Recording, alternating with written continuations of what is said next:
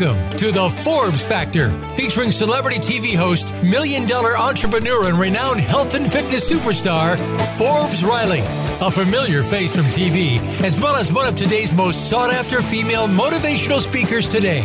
You'll connect with some of the top experts in health and fitness, business, and personal development, as well as some surprise celebrities, all sharing their insight, tips, and tricks to finding true happiness. Now, here's your host, Forbes Riley. Well, hello, hello, everybody, and welcome to the Forbes Factor, one of my favorite hours of the week. For those of you who care to go, where is Forbes Riley right now? She is, in fact, at home. I love being at home. Um, and I am just right now reaching out to all of my friends on Facebook because we do this live. So if you're on my Facebook fan page, uh, and I'm also just typing this right now, I can only type and talk at the same time. They say girls can multitask. I don't know if that's true. Uh, so I'm going to reach out to everybody. I've got 1.8 million fans on my Facebook page. Hi, my guys. And I'm excited to bring you some fun news for you to mark your calendar that we are, in fact, I want to make sure that we record this as well. And what we're doing right now is you guys know how much I love the word pitch. I'm obsessed with the word pitch, and that's pitch with a P not which that was last week in halloween and not be as in beautiful but pitching communicating your ideas to other people and every weekend every sunday since the pandemic started i have been going live on zoom i've had over 14000 students yo yo all right hello and we've decided to throw a party on December 2nd. We are throwing the world's largest pitch perfect party. And I'm giving away thousands of dollars of, of goodies and prizes. And then we've got some very special guests attending, all in the search of the perfect pitch. Now, I know this is time sensitive, but I also know that our show lives on forever. So if you've missed that, simply go to ForbesRiley.com at any point and check in to see what I'm up to, what I'm doing, and how you can participate. You know, guys, I've spent a lot of my time in life looking at the brass ring and seeing other people grab it. I used to be obsessed with Cosmo magazine and, and People magazine, and I'd love to read successful stories. And I think I wondered for many years, how do I get to be them? Well, I've unlocked the secret. You know you get to be them? A couple of things. Number one, you get very clear with yourself. Who are you in this world? What are you doing here? What do you want? What do you want? And it's a crazy concept. A lot of you don't dream big enough. And then once you've decided what you want, you got to go back and go, what's keeping me from getting that? Is it my belief? Is it, but statements like I am? I was on a stage in Vegas the other day and I was doing some of my, my magical transformational work. Bring up a woman, and the first, I've never met her before. The audience doesn't know who she is. And she's like, I'm an introvert and I'm really shy. And I looked at her and I almost wanted to say, That's so bad for you. Go sit down. Because if you feel the need to air your dirty laundry out to the world, she could have said, Hi, Forbes, I'm the most amazing person ever. So happy to be here.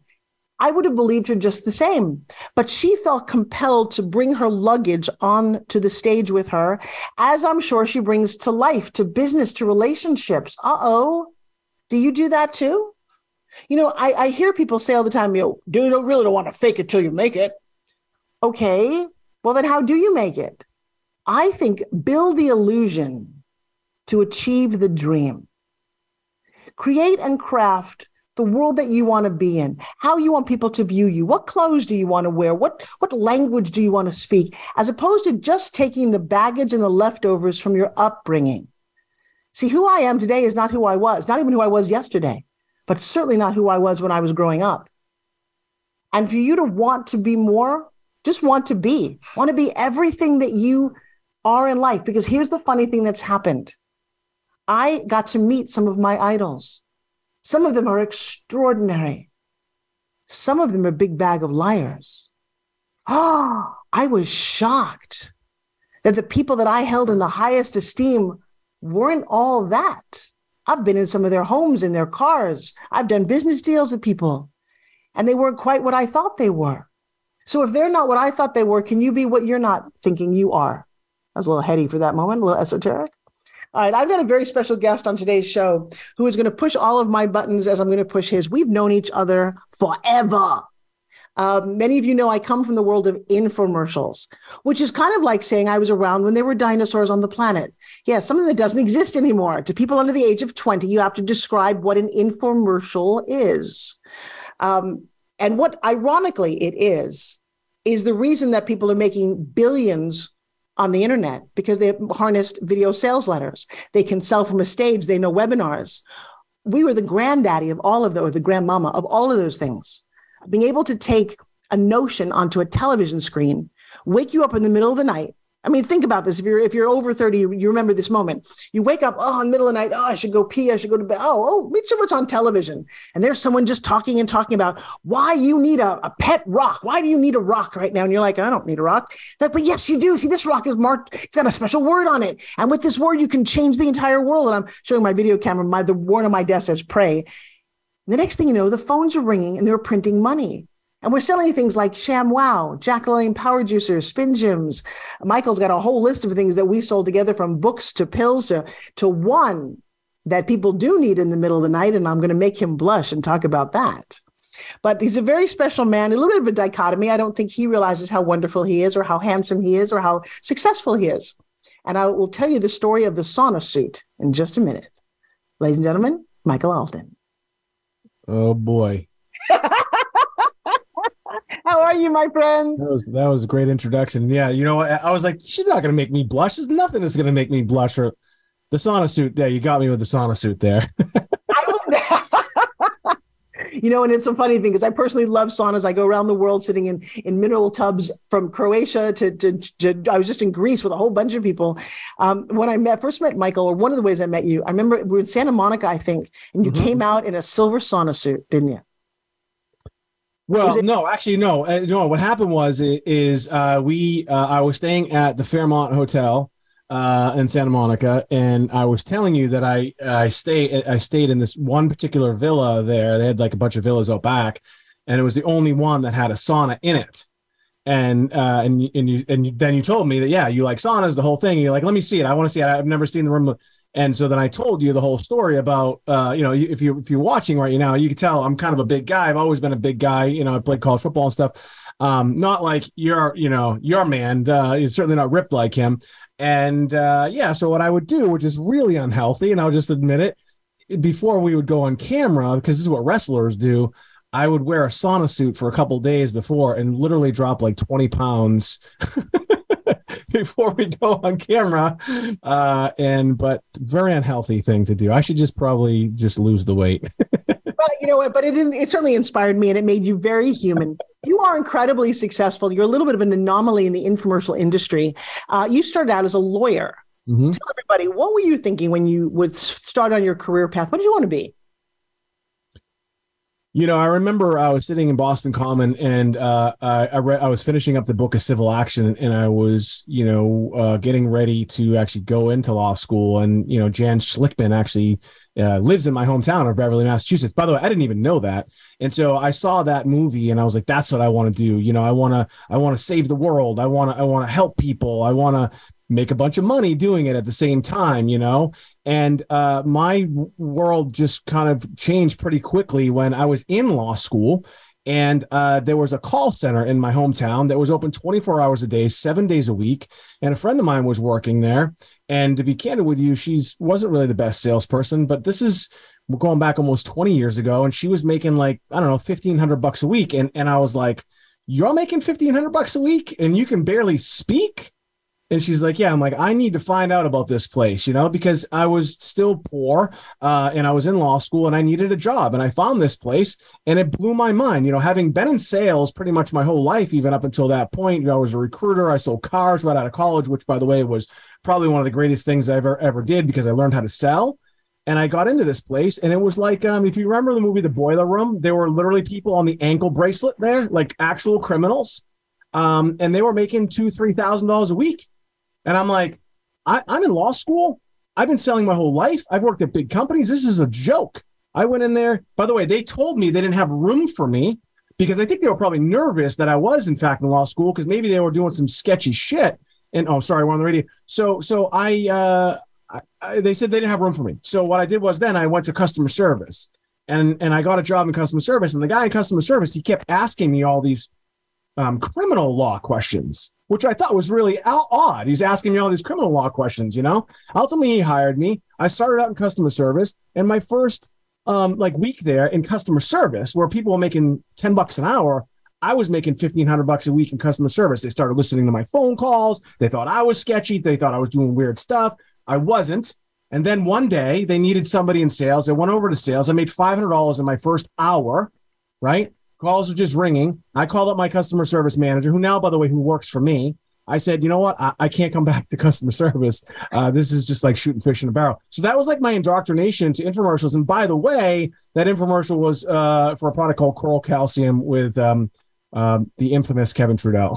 right. How, how, you know, we all grew up with Kevin. Fascinating to watch how his career happened. And for a period of time, no one's heard from him because he was uh, out of commission for 10 years. well, that's a whole nother story. Um, so you um so in so you you were answering the phone calls for this. Is that what sparked your interest in infomercials? Yeah. So then what happened was I just saw I was fascinated, right? Because before that I was a recruiter uh, for a, a, a public now publicly traded uh, firm. And so, you know, like it was a hustle, you know, uh, you, you're, you're making outbound calls, you're cold calling people who don't necessarily want to be talked to. And, you know, you're trying to sell them bodies essentially, trying to, because we, you know, we, we were a staffing agency and there were a lot of people making a lot of money, but it was really, really difficult. And then when I ended up at this place, and because I had sold cars prior to that, and you know, you can't sell a car really unless someone comes on the lot. Yeah, we were making some phone calls here and there, but you're really kind of at the mercy of the traffic that comes into that dealership. And when I went into this place, Forbes, it blew my mind. The phones were ringing 24 hours a day, seven days a week. People were making so much money at this place. Um, some of the sales agents would pay other sales agents to go home because it was only uh, they only had 70 seats in the call center. Agents were sleeping there overnight because they were making so much money. And when I saw this as somebody who can sell and who understands sales, I, it, yeah, it kind of blew my mind. Like, how are they doing this? All the while, I'm in law school and I didn't realize it, but these guys were in some legal troubles. I just didn't I didn't know it. And so fast forward, I became one of the sales managers over there. I became pretty much the top sales guy there. I was running teams that were doing a couple hundred thousand dollars a week uh, in revenue, and then no one could figure it out. And we're like, what is this guy doing? Ultimately, what happened was I got hired as their lawyer. And the crazy part about it is the day I'm the, when I say the day, the day I started, I walked into my boss's office. This isn't privilege. I've talked about it before. It's not privilege about it. I walked in their office and the FTC had, had um, filed a motion to freeze assets and essentially shut the business down. And and and so we were sued by the FTC, the FDA, the IRS came behind them, and then it went criminal. And and so that went on for five years. But at the end of the day, my bosses, even though they were um, they were definitely into some doing some stuff they probably shouldn't, there was nothing criminal that was involved. They were just young guys that started a business selling stuff on TV. We hear this story all the time. It just happens, you know. Um, and you make and a was, lot of money, and when you make that much money that fast, the government wants to know how you're doing it. Zero to 80 million, like their first year. It was pretty remarkable. So I saw that and I was like, wow, I was really interested in it. And so for five years, I cleaned them up. We had other massive hits uh, during that time and I just saw it and I was really, really interested in the business side of it. Then here's the crazy thing like, how did you and I get connected, right? So what happened was it's kind of a joke. We're blush about this a little bit. Um, is I used to pre-interview the guests because I knew the answers, right? Because I was the one that vetted everybody. Like when Dean Graziosi, we did Dean Graziosi show how to be a real estate millionaire before, and Dean wasn't really doing much at that time, right? So, and in order for me to really know who Dean was, I vetted him. But not only that, but when we sat down on camera live, well, I mean, with the cameras on, I interviewed him first. So to warm them up. So we used to joke around, we'd call me the fluffer, if you know what that means in another industry, right? And so, but I got real, I got really good at it to the point where there was a couple times where my boss was not available, and it was like, all right, well, we think the lawyer is going to be the host of the show. And I had done that over and over and over again. And on top of that, I was the guy that edited the shows. So I edited hundreds of infomercials and I just fell in love with it. And, and I've always been a sales guy and I really liked it. Ultimately, they went out of business. I started my company in 2008 and the rest is kind of history. Wow. And wow. Can we go back for a second? What makes you such a great salesperson? And is that a skill people can learn?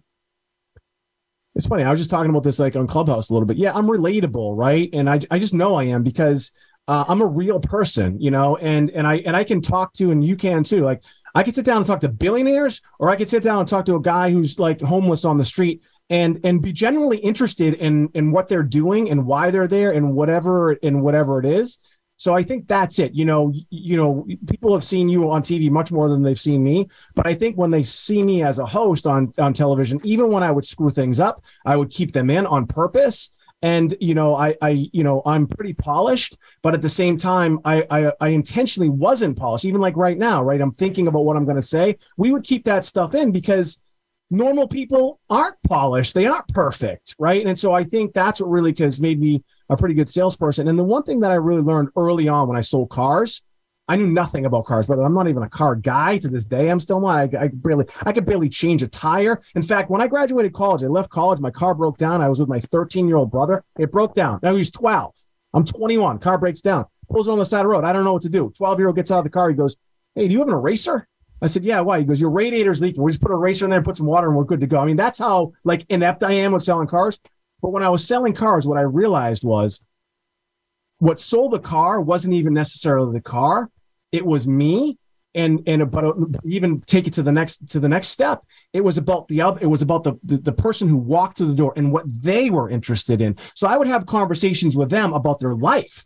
We'd be driving a lincoln navigator because that's what i sold lincolns. At the time they were the hottest vehicle around you know 50 60 thousand dollar cars back then and they were paying you know over sticker. We didn't talk about the car oh just talk about your life you know? And by the way i met some really interesting people uh you know at that time. So i think for me i learned to build rapport really quick and and not fake it. You had mentioned fake it. I was really interested in people and, and what they did. And when you know i had people in the other part i didn't judge a book by its cover although when i talk about books i think books are judged by their cover and they probably should be. But when people walked into the dealership i didn't care. I had farmers walk in covered in mud you know, I had a I had a young kid walk in, um, and you know, he looked like a you know hip. He was a hip hop guy, and everybody was like, "We're not talking to this kid." I'm like, "I'll talk to him." You know, come to find out, he was connected to 50 Cent. he paid cash for a Lincoln Navigator. No, no one would no one would want to talk to him because I don't know. He just didn't he didn't fit the the model or the mold.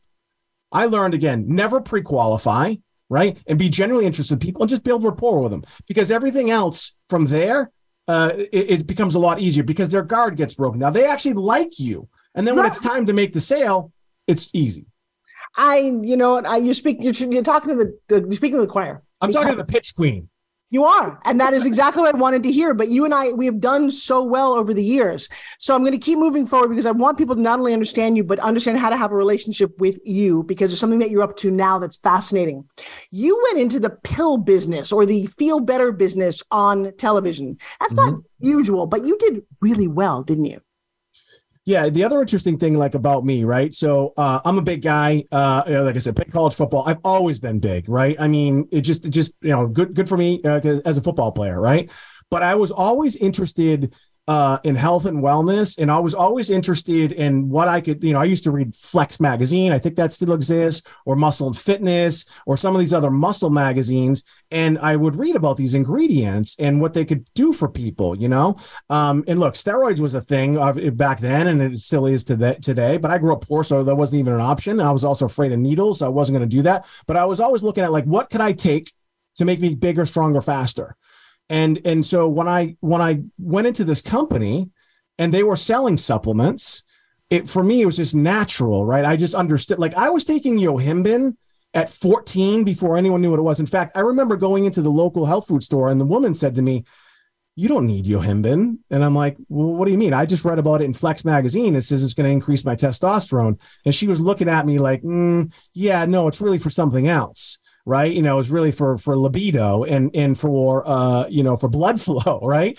Um, so when I uh got into this career uh selling supplements, I just loved it. I've always been into it. But I'll tell you this, it's a sketchy business selling supplements. There's a lot of charlatans out there. Most people have no idea what they're doing. They're banging your credit card still to this day. They're doing free trials. They're doing all this sketchy stuff. So, to be honest with you, at this stage of my career, I don't really like it anymore because uh, I'm treated like a criminal, despite the fact that I've generated hundreds of millions and made a bunch of people millionaires. I'm still treated poorly because I don't know because I'm selling something that that uh, you know, like we said, pills, right? So we sell a product. You did one of the shows with us. We have a product for it's for male sexual health. It's called Androzene uh, with my good friend and yours, John Abdo, who's passed.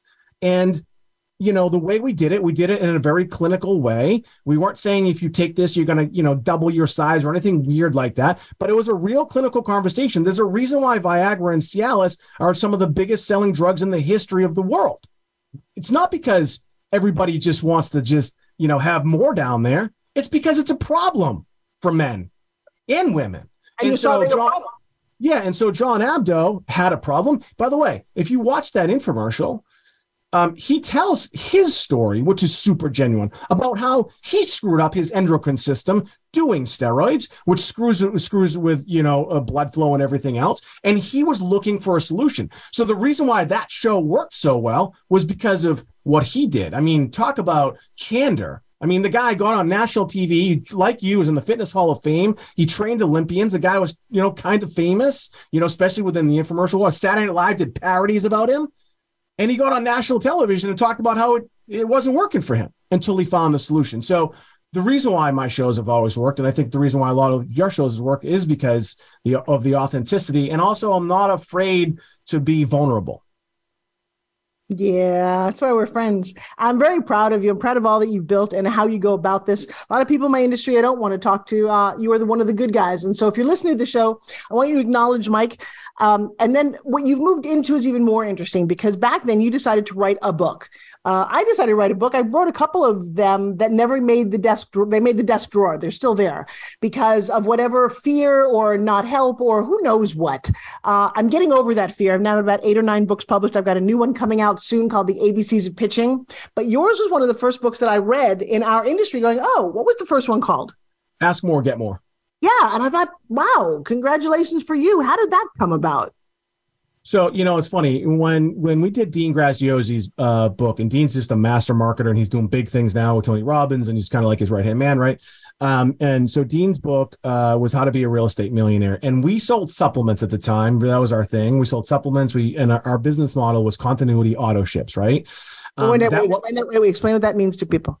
So when people bought a supplement, how you really make money in the industry is people agree to receive it month after month, right? That's how you really make money in the supplement. By the way, uh, if you think about some of the biggest companies in the world, uh, I don't know, Netflix, um, you know, Amazon. Okay, Amazon. To, look, Amazon has an annual subscription, ninety nine bucks for Prime. Okay, just imagine what that looks like for them every single month. So, so the smart. How many, how many members do you think they have?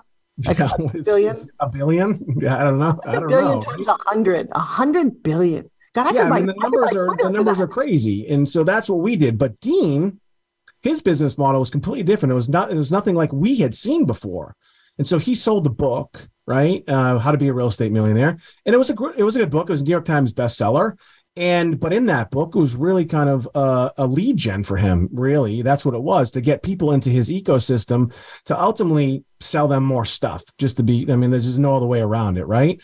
And i was really intrigued with how he did it. And the numbers by the way and the profitability was extraordinary compared to what we were doing. Even you know we were doing 60 70 million a year but the profit was was not not that high. But dean's campaign that we ultimately ran and we kind of owned it right? We licensed it it was the numbers were nuts. We were cash flowing 2 million a week and profiting a million a week. Um, and so so so so that you know that ended. And then and then i you know my book is titled ask more get more um, a lot of people started to ask me, Forbes, look, I grew up really tough. You know that, you know, surrounded by crime, drugs, violence. And, you know, and people, someone told me that they're tired of hearing me tell this story, but my mom's HIV positive, not because she did drugs. My stepfather, who died of AIDS, was a heroin addict, infected her. My father was addicted to coke. Kid I grew up with in jail for life for murder. Another brother died of an overdose. You know, uh, it just goes on and on and on about the, the, the people that are around me. And then people used to say to me, Mike, what makes you so different? Hello. You know why because it's all the same. Like what makes you so different? Well really it was it was how i thought and what people taught me. So as i started to write this down i was like well i think i might have a book here. And then the title ask more get more came about as i was sitting there actually with one of my sales guys and we were just talking about my life and what i've done through my life. And i just i just asked for more. But not only that but i just asked more questions and sometimes they would annoy people so that book right so i took that book and i was like i'm going to follow the same model that worked for dean so we rolled out an infomercial for that book, and you see some of the other guys that did it as well, like um, uh, like Don Lapre, right? I think he had a book, and some of these other guys had pretty. Anthony Morrison books. did that really well. Anthony Morrison did that after Dean. In fact, Dean found Anthony Morrison. So, so I was like, I'm going to do the same thing, and that's exactly what I did and uh, you know, and that book did really well. And then we sold, you know, we hit all the major lists and sold that book all over the world. And that turned into a two book deal with Wiley and Sons. And then it just goes on and on. And then from there, I just fell in love with the industry of books because as look, think about this for a second. I'm an infomercial guy selling this, you know, I'll just say that selling dick dick pills on TV, right? Late at late at night, and and and and people go on auto ship, right? So if you really think about me and and you don't know me, I am like, you know, especially in the merchant processing world, I'm along the same lines as online gambling and porn, right? That's how they treat you, right? But but that's not who I am, and it's not who we were and who we are. And so I decided to write this book to also to let people know like who I am, and also to be candid with you, legitimize who I am. Because if you saw me on an infomercial, and by the way, that wasn't the only infomercial. We had an, another massive one that's still on TV today called R3D. I just needed to let people know who I really am. And right. honestly, I'm not, again, it was a, a vanity play for me. I wanted to listen. You and I didn't know each other that well in the beginning. I knew who you were. You know, you're a legend in this space. And so that book, like you said, you read it and you're like, oh, I like this guy. Maybe we'll hang out. And so the book for me became a means to meet other people and to be uh, and to be connected with other people and and also just to be able to get into rooms that I wasn't necessarily allowed to be in. Totally get that. And if you are looking at my screen, if you're on Facebook, you guys see that book that Ask More, Get More. It's still available. Yes, Mr. Alden? Yeah, it's still available. Yeah, yeah, yeah. Yo, there's only two left that way. I'm going to go buy a new one because I don't have a most recent copy. And now that I'm really doing this, I need to go, hmm, let me think about this and really think about how you drive a lead magnet. I've watched you guys do it well, but now ABC's of pitching has got to crush it.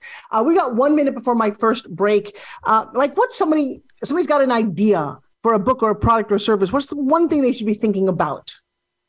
I think the first thing you need to think about, especially for a book, before you before you even put pen to paper or type on that keyboard, is you need to think about how are you're going to market it. Because I talk to authors every single day, uh, and, and and and I've learned these from my own mistakes. I talk to them every day, and they write a book, and, and they're literary geniuses, but right. they don't think about the marketing, and that's what you. That's how you and I think. You know, we. And I always think- tell people, don't write the book that you want to write. Write the book that they want to read.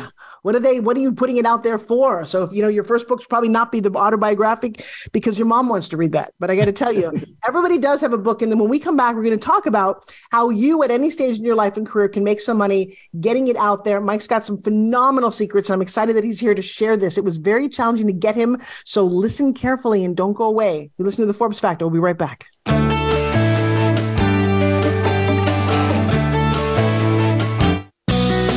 Be sure to friend us on Facebook. You can do it right now. Visit facebook.com forward slash voice America or search for us at keyword voice America. If you hate going to the gym, but want to shed that extra weight, finally get a flat stomach, and tight toned arms, we have the most unique solution. And get this it's fun and takes less than five minutes, two times a day. Developed by Fitness Hall of Fame inductee and TV health expert Forbes Riley. The Spin Gym is the most compact, low impact, resistance exercise ever developed. This simple handheld device provides the most unique fat burning, metabolic boosting workout suitable for all fitness levels. You've seen it on TV and in print with more than 2 million sold. What are you waiting for? Get your Forbes Riley Spin Gym at buyspingym.com. Order now and discover how easy and fun it can be to get in the very best shape of your life in just five minutes. Guaranteed There's never been another product like the Forbes Riley Spin Gym. So try it risk free for 30 days. Visit buyspingym.com today. Want an insider's pass to everything that goes on in Hollywood? Join Summer Helene every week for Behind the Scenes. Summer Helene is known as the Duchess of Hollywood because she knows the insiders, legends, and celebs and brings the stories, the gossip, and the backstage scoop. It's the real Hollywood, though, so this program is for adults only. Behind the Scenes can be heard live every Friday at 4 p.m. Pacific Time and 7 p.m. Eastern Time on the Voice America Variety Channel. Tune in to the Tony D'Urso Show with key influencers for entertaining and thought provoking weekly discussions with some of the top stars in their fields. From business, sports, and science to entertainment, music, and literature, Tony's guests share their success and give their wisdom. If you're looking to manifest your vision and see how others have done so, be sure to listen to the Tony D'Urso Show every Friday at 2 p.m. Pacific Time, 5 p.m. Eastern Time on the Voice America Influencer Influencers Channel. This is the Voice America Influencers Channel. Be inspired.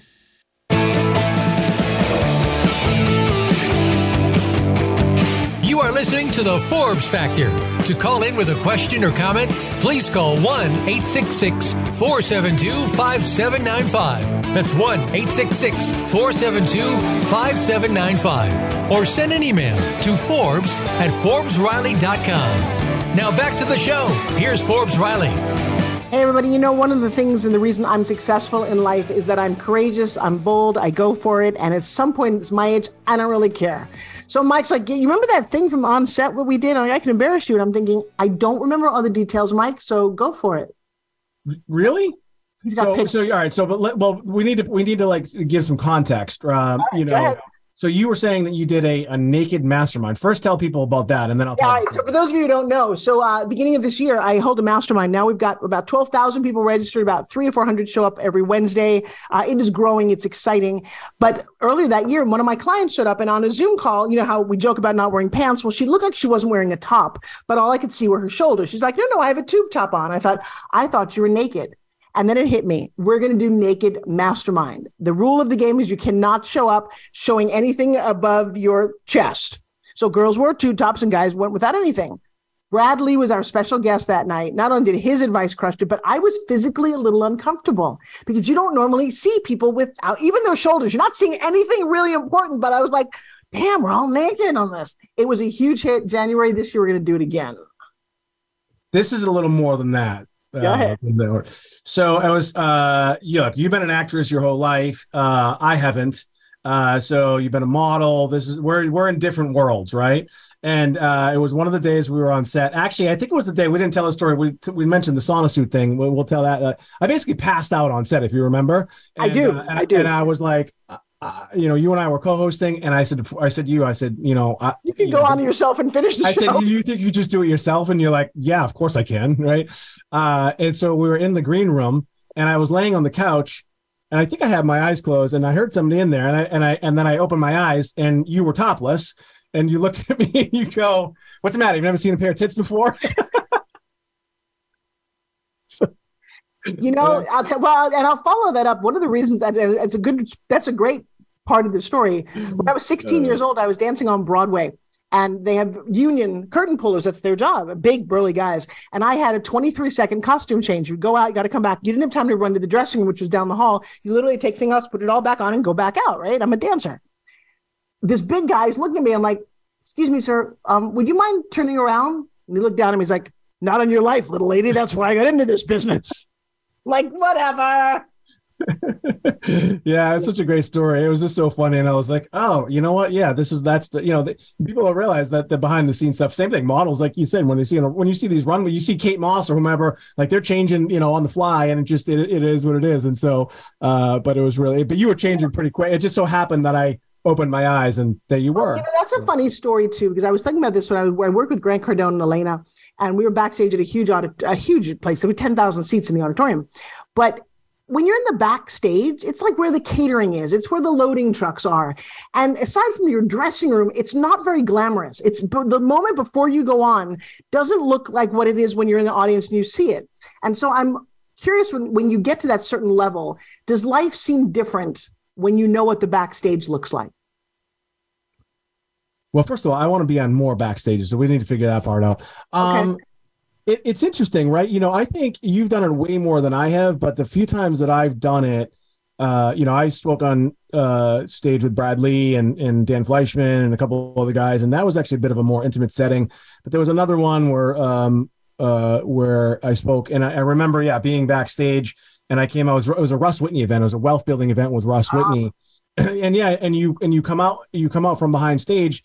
It's the only way to describe it for people who have never done it, it for me, it's almost like when you walk for the first time you walked into Fenway Park and you walked up the stairs. If you've ever done that or any stadium, and you walk up the stairs, and then all of a sudden the whole the whole stadium just becomes, you know, in your in your sight. For me, that that that that's it's almost like the same feeling. You get kind of a you know, you just get a little nervous, maybe, even though even though you're not the one who's playing baseball, but you are if you're going to be the one who's, who's speaking. Uh, it's just uh, over, almost a, a, a, a, a an overwhelming feeling, but but in a good way. Well, I'm going to up you on that because I remember when I sold Spin Gyms and we did it today special. And We sold 64,000 of a product that I created out of the genius in my heart and my kitchen.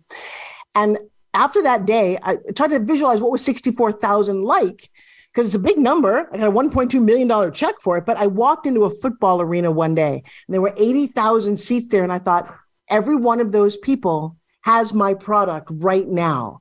And I can imagine when you talk about selling millions of things, do you ever realize how many people we have affected? Yeah. It's interesting too, because when you sell supplements, right? Uh, I'm also a lawyer. We talked about this, and and and when you you know you have to make sure that the claims that you're making are you know are substantiated. You have to do that for really for anything, but supplements it's a little bit more heightened.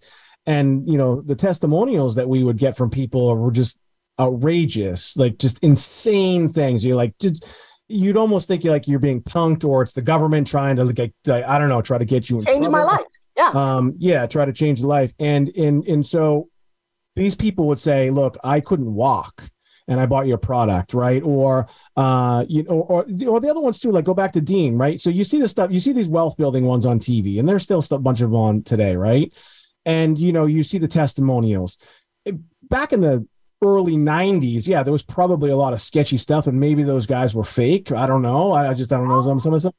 But um, when I when I was doing it as a lawyer, and I would talk to these people, like we did Armando Montelongo's infomercial. We we did we actually did one with Anthony uh, Morrison, and you know his story is about how he was broke and he would you know he wanted to help his family out, and and so you vet these guys, and then you and you think about, and then you know they have these testimonials, and I've talked to the testimonials to the people right. that saw the infomercial that bought the book or bought the system and then became millionaires.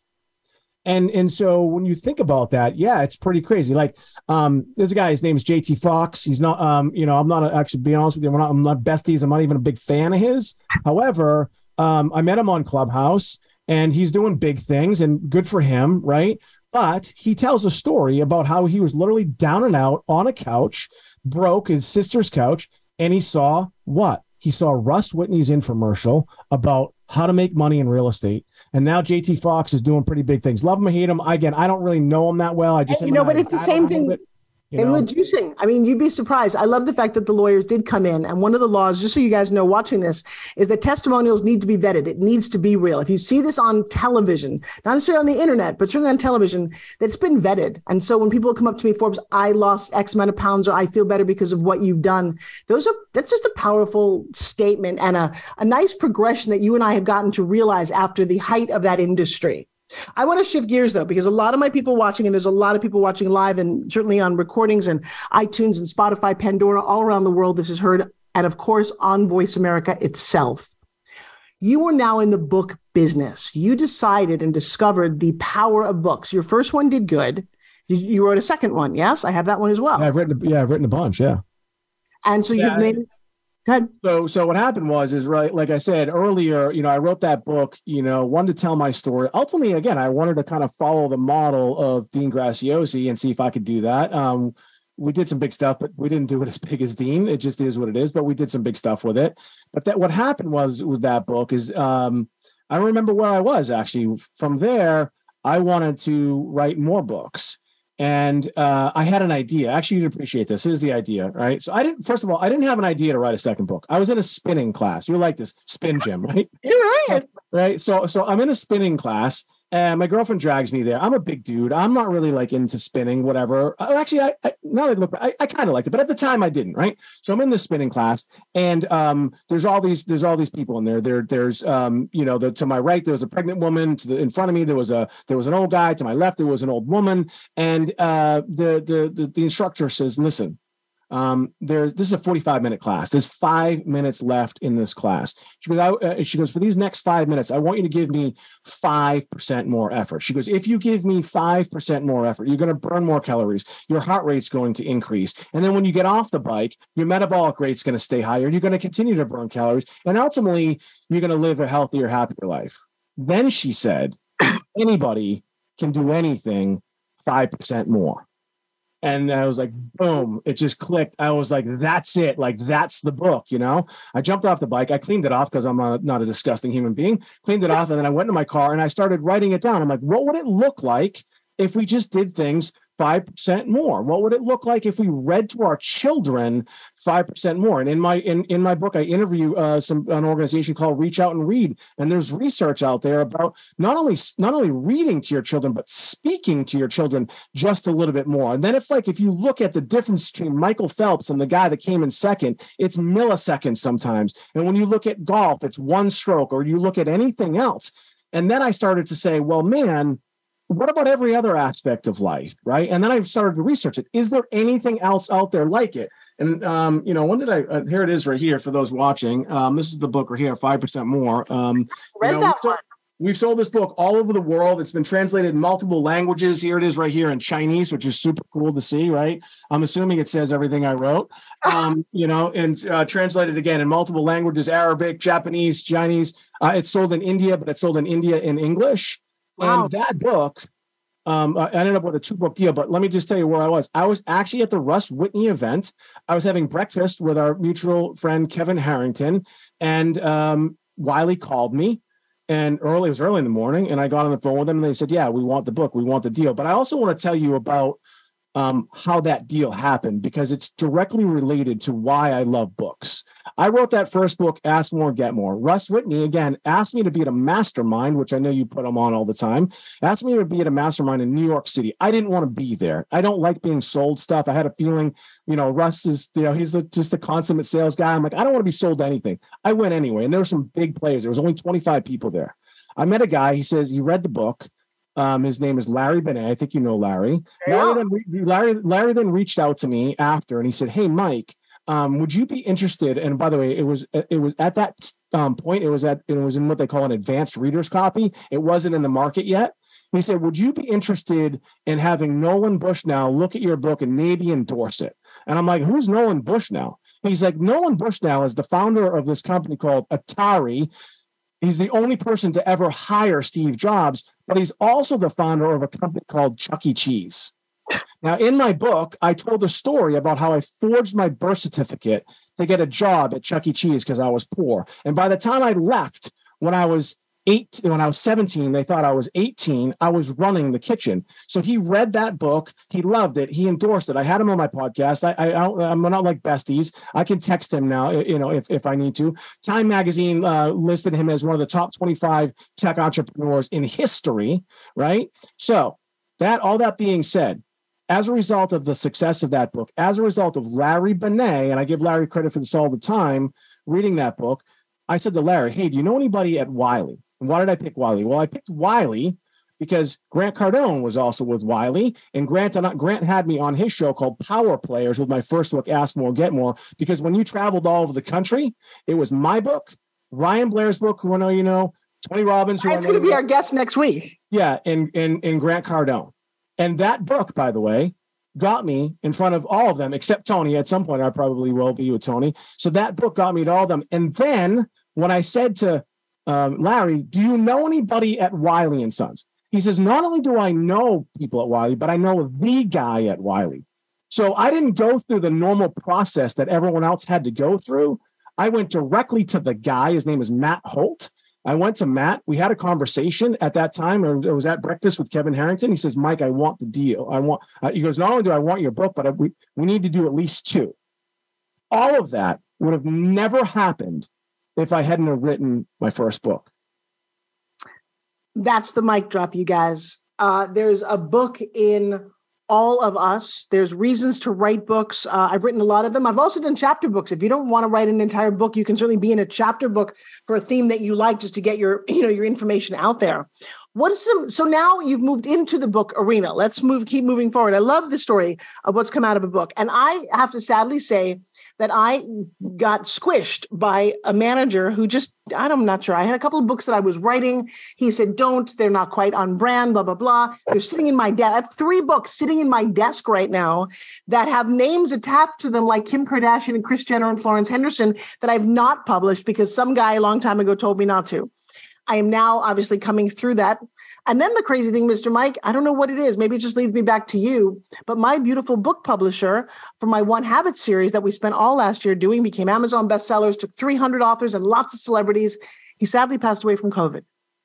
So it's been an interesting, very tough journey. But of course, I always tell the stories of the journey. That's my life.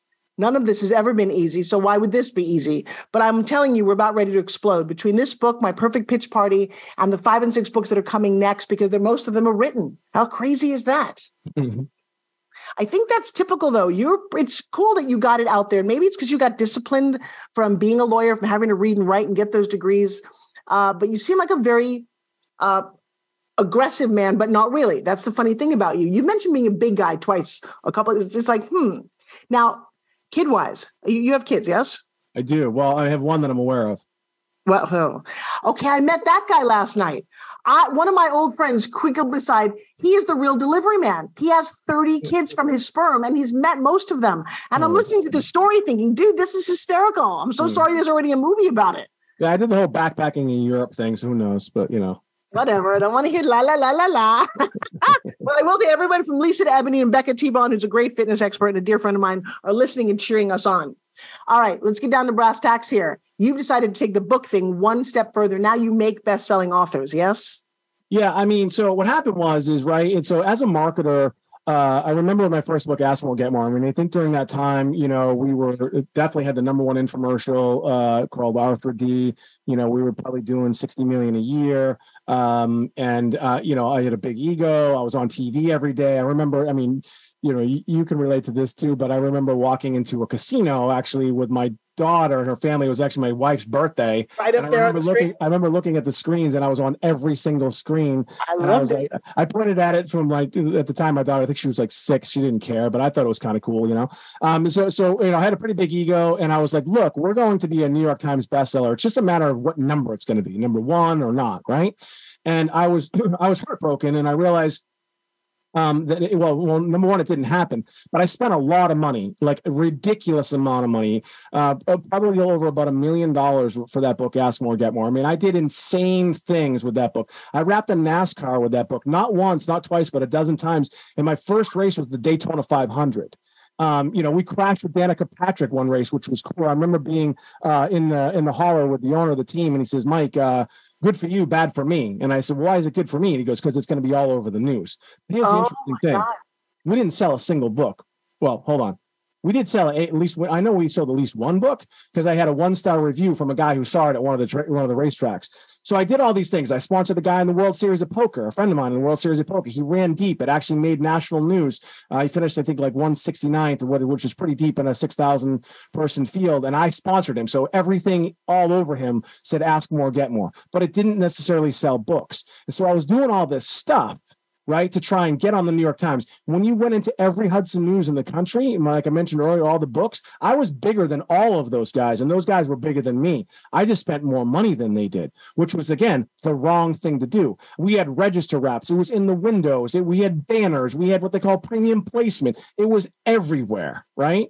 But again, I didn't get on the New York Times. That was my goal. So, so my second book, five percent more, very similar scenario. And then with my third book, I mean, I've written more, but these are like the three big ones.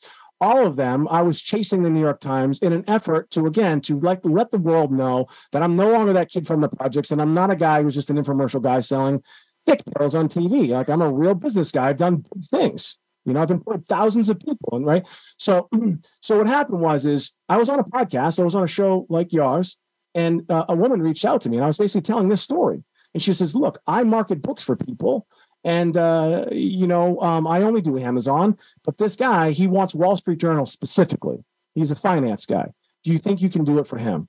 And I'm like, "Well, uh, I mean, I've done it three times, four times for myself. Uh, yeah, I think I can. You know, he was a self-published author, by the way. Um, the book had been out a year, and uh, you know, he didn't have a social media presence. He was an older guy, but he had a cool story, and I liked him. So I said, as long as he understands that he's the first one, um, let's do it and we never look back. And now we've probably done, I don't know, just under, you know, just over like 150 books. Uh, we do them for publishers, we do them for individual authors. A lot of times uh, we, we're under NDA. So if you go to my website and you look, you, are only going to probably see about 20 or so because most of them I'm doing for publishers. They're what we call white labeling them for people. And the reason why I love it so much is because I'm a marketer first and I'm an author second. And I think a lot of people who write books, they're authors and they don't understand that they have to be a marketer. Yeah. And so if, if you're not if you write your book and you and you're not prepared to to really um, push it as hard as you possibly can and put as much uh, you know firepower behind it, meaning resources, meaning money. Ultimately, if you're not willing to do that, that's okay. But you also just need to understand that no one is going to read your book, no one is going to see your book. And when I say no one, I'm talking about your friends, your relatives, your neighbors. You know how hard it is or was to get my parents to buy my book? You know, and, and I by the way, I know to this day they haven't finished the book. My father just goes to the index and looks for the word dad and see where I wrote about him. You know, and when I write about, you know, oh, my father was addicted to coke, he's like, whoa, why would you see it? It's true. You know, I have a cousin who lives in Phoenix. She's a she was at least. Uh, she, she I don't know if she I don't think she still is, but she was a prostitute. I told the story in the book. And I didn't say her name or any of that stuff. And then I asked her, I said, Hey, can you help me out with my other book? And she's like, um, sure. But I did read that section when you said that thing about me. I go, Well, it's true, you know? And she's like, Yeah, you know, it's true. So the reason why I'm doing all this stuff with the books is because there are a lot of people out there. You and I know this. Marketing is easy right? Marketing is easy. Sales is the hard part. And getting people's attention is the hard part. And I'll give you one of the greatest examples of, of why I'm great at what I do. Kevin Harrington, our friend, he's definitely an icon in the industry. He's done some big things in the world of direct response. Um, he's out there. He's all over the place. People pretty much know his name. He was, you know, original Shark on Shark Tank. He's a pretty good marketer. He's got a brand. People know who he is. He launched his last book uh, called Mentor to Millions with a guy named Mark Timm, who's a pretty big guy on Amazon, does some big numbers, launched his book. And Ke- again, Kevin Harrington knows everybody and he can pretty much leverage everybody. His publisher's Hay House launches the book and it doesn't do anything. Now, you would think with somebody like him, and he put money behind it too, it didn't do anything. He came to me two weeks later. We sold 14,000 copies in one week and we got him on Wall Street Journal and USA Today. So a guy that is one of the, you know, top marketers in our space came to me to market his book. Why? Because marketing books is different than marketing anything else I've ever marketed before. We've and so when I realized we're great at it, we got three minutes to close, Mr. Michael. I got to tell you, you just ignited and excited everybody. Kevin Harrington, by the way, is the forward to my new book. Uh, and I'm excited to see how big we can make this, Mr. ABCs of pitching, um, on the way to becoming just this icon in the in the book industry. Uh, I think you're amazing. What would you like to leave our audience with in the two minutes we've got left? Oh, geez, I don't know. You know, if we're talking about books, you know, I would say this. You know, a lot of people. You said it earlier, and I'm just, and I'm, I'm going to disagree a little bit. I don't actually think everybody has a book in them. Uh, I think that you know, I think some people might think that they have a book at a certain stage in, in their life. I think you have to do things. I think you have to live an interesting life. I also think, and this is where people really stop, I think you truly have to be willing to be authentic and candid and raw with people about your life because if you're not then you're not that interesting right? A lot of people have gone through a lot of stuff in their lives and they're unwilling to put it down for whatever reason. So if you want to resonate with people then you have to be honest with yourself first and then your story may become interesting. If you want to take your your brand to the next level yeah. I think writing a book is one of the greatest things you can do well, I'm going to give you in the last one minute we've got left a quick, quick synopsis because let's just say you don't really want to spend all that time writing a book. Maybe you want to write an ebook. I'm going to ask you guys to go to GSD with Forbes. I have something there for you uh, where you can get your ebook written in about four hours, four days, or four weeks, however long you want to put in it. It's a start to what Michael's talking about. And I think you can see how successful he's been just because he got his ideas out there. So if you want to know more about that, which is the shorthand version, because me, I got a little bit ADHD. I want to read a 10 page book and I'm done. Michael, if they want to find out about you, where do they go? Sure. You know, you can just find me on social media. I'm pretty active on Instagram. It's at Mike Alden 2012. You can just go to mikealden.com uh, as well. And but again, if you want to, uh, you know, I respond to all my DMs, so it's at Mike Alden 2012, uh, and I'd love to talk to you. And if there's any way I can help, you know, your viewers and and uh, listeners, I would love to. Well, I got to say, everybody here on Facebook is chiming in. I see them live. Thank you all for participating. Mike, I appreciate you taking time out of your busy day to be part of this. And I will tell you, I'm looking forward to seeing what we do next because I think there's some big things in the marketplace that could use a sensibility like ours. With that, guys, you've been watching the Forbes Factor. We focus on health, wealth, and happiness. If you want to find Mike, reach out to him, Mike Alden, or find us both on Clubhouse. It seems to be a place where we spend a lot of time. All right, you guys, till next time, be well, be safe, and I'll see you then. Bye bye, everybody. Thank you for making the Forbes Factor an important part of your week. Be sure to join Forbes Riley again next Wednesday at 2 p.m. Eastern Time and 11 a.m. Pacific Time on the Voice America Influencers Channel. We'll see you again soon.